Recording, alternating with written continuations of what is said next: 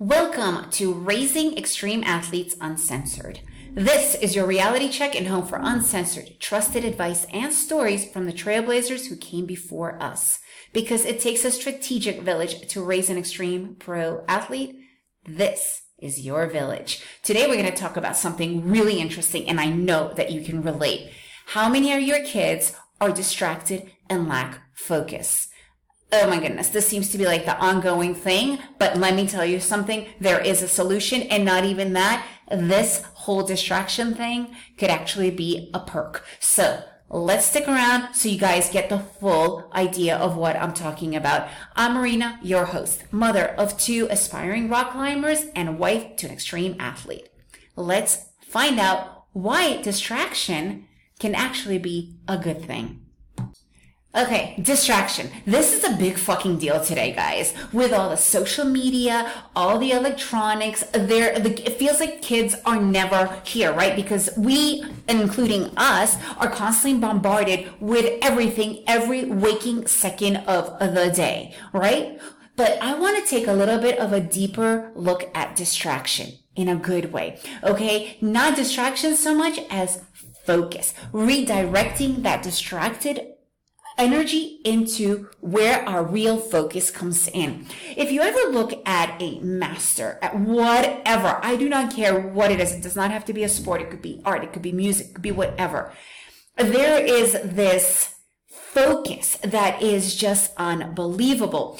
And I remember when my kids first started school, there were certain things that the teachers would be like, wow, your kid is so focused on this. He just spent hours doing it and he didn't even realize that he spent so much time. Yet, the same token, especially for my oldest son, my youngest son still has that much, some, he can still stay focused on things that aren't his true passion. My oldest son, not at all. Like he is literally the epitome of ADHD, ADD, whatever you want to call it. We never paid any attention to that because you know, some things that our kids are just not going to be interested in. Are you interested in everything? Are you going to sit in front of something that you dislike and give you your full attention? No. Why do we expect our kids to do that, right?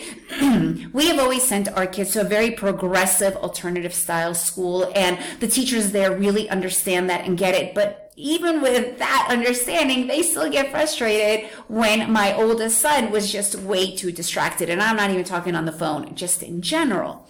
However, and this is something like I noticed when he goes climbing, he is completely in the zone for hours.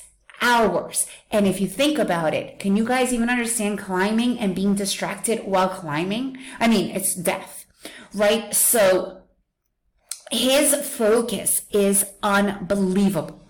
It is absolutely incredible. And that just goes to show, obviously, this is an extreme because he does need to be able to focus on things that he does not love. you know, he does need to get a little bit more in the moment with other things. But this just really made me think about the distractions. Yes, we get all these stupid distractions and he does get distracted all the time with his phone. But when it comes to climbing, he is all there. And that to me just shows that well, that's what we were made for, right? That's where the magic happens is when we do what we love. Because then we are in ultra focus mode. This is what we are loving, right? Unfortunately, it takes a lot of work to get to be able to do what we love and live well off of it, whatever your well means, because it could be living in a van, you know, having enough food and gas to get around to wherever you want to go that, that's a complete relative thing, right? But it is the more important thing, right? We as an adults, we also get distracted, right? So it's unbelievable to me how that is overlooked and that is not respected.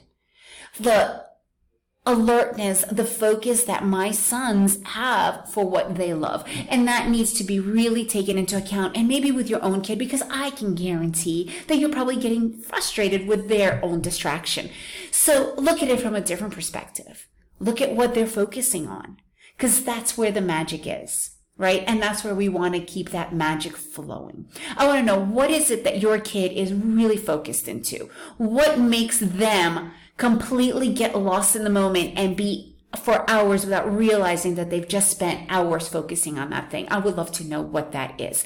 If you enjoyed this episode, please leave me a review, share it with your friends, and remember, it takes a strategic village, and that's what this community is all about.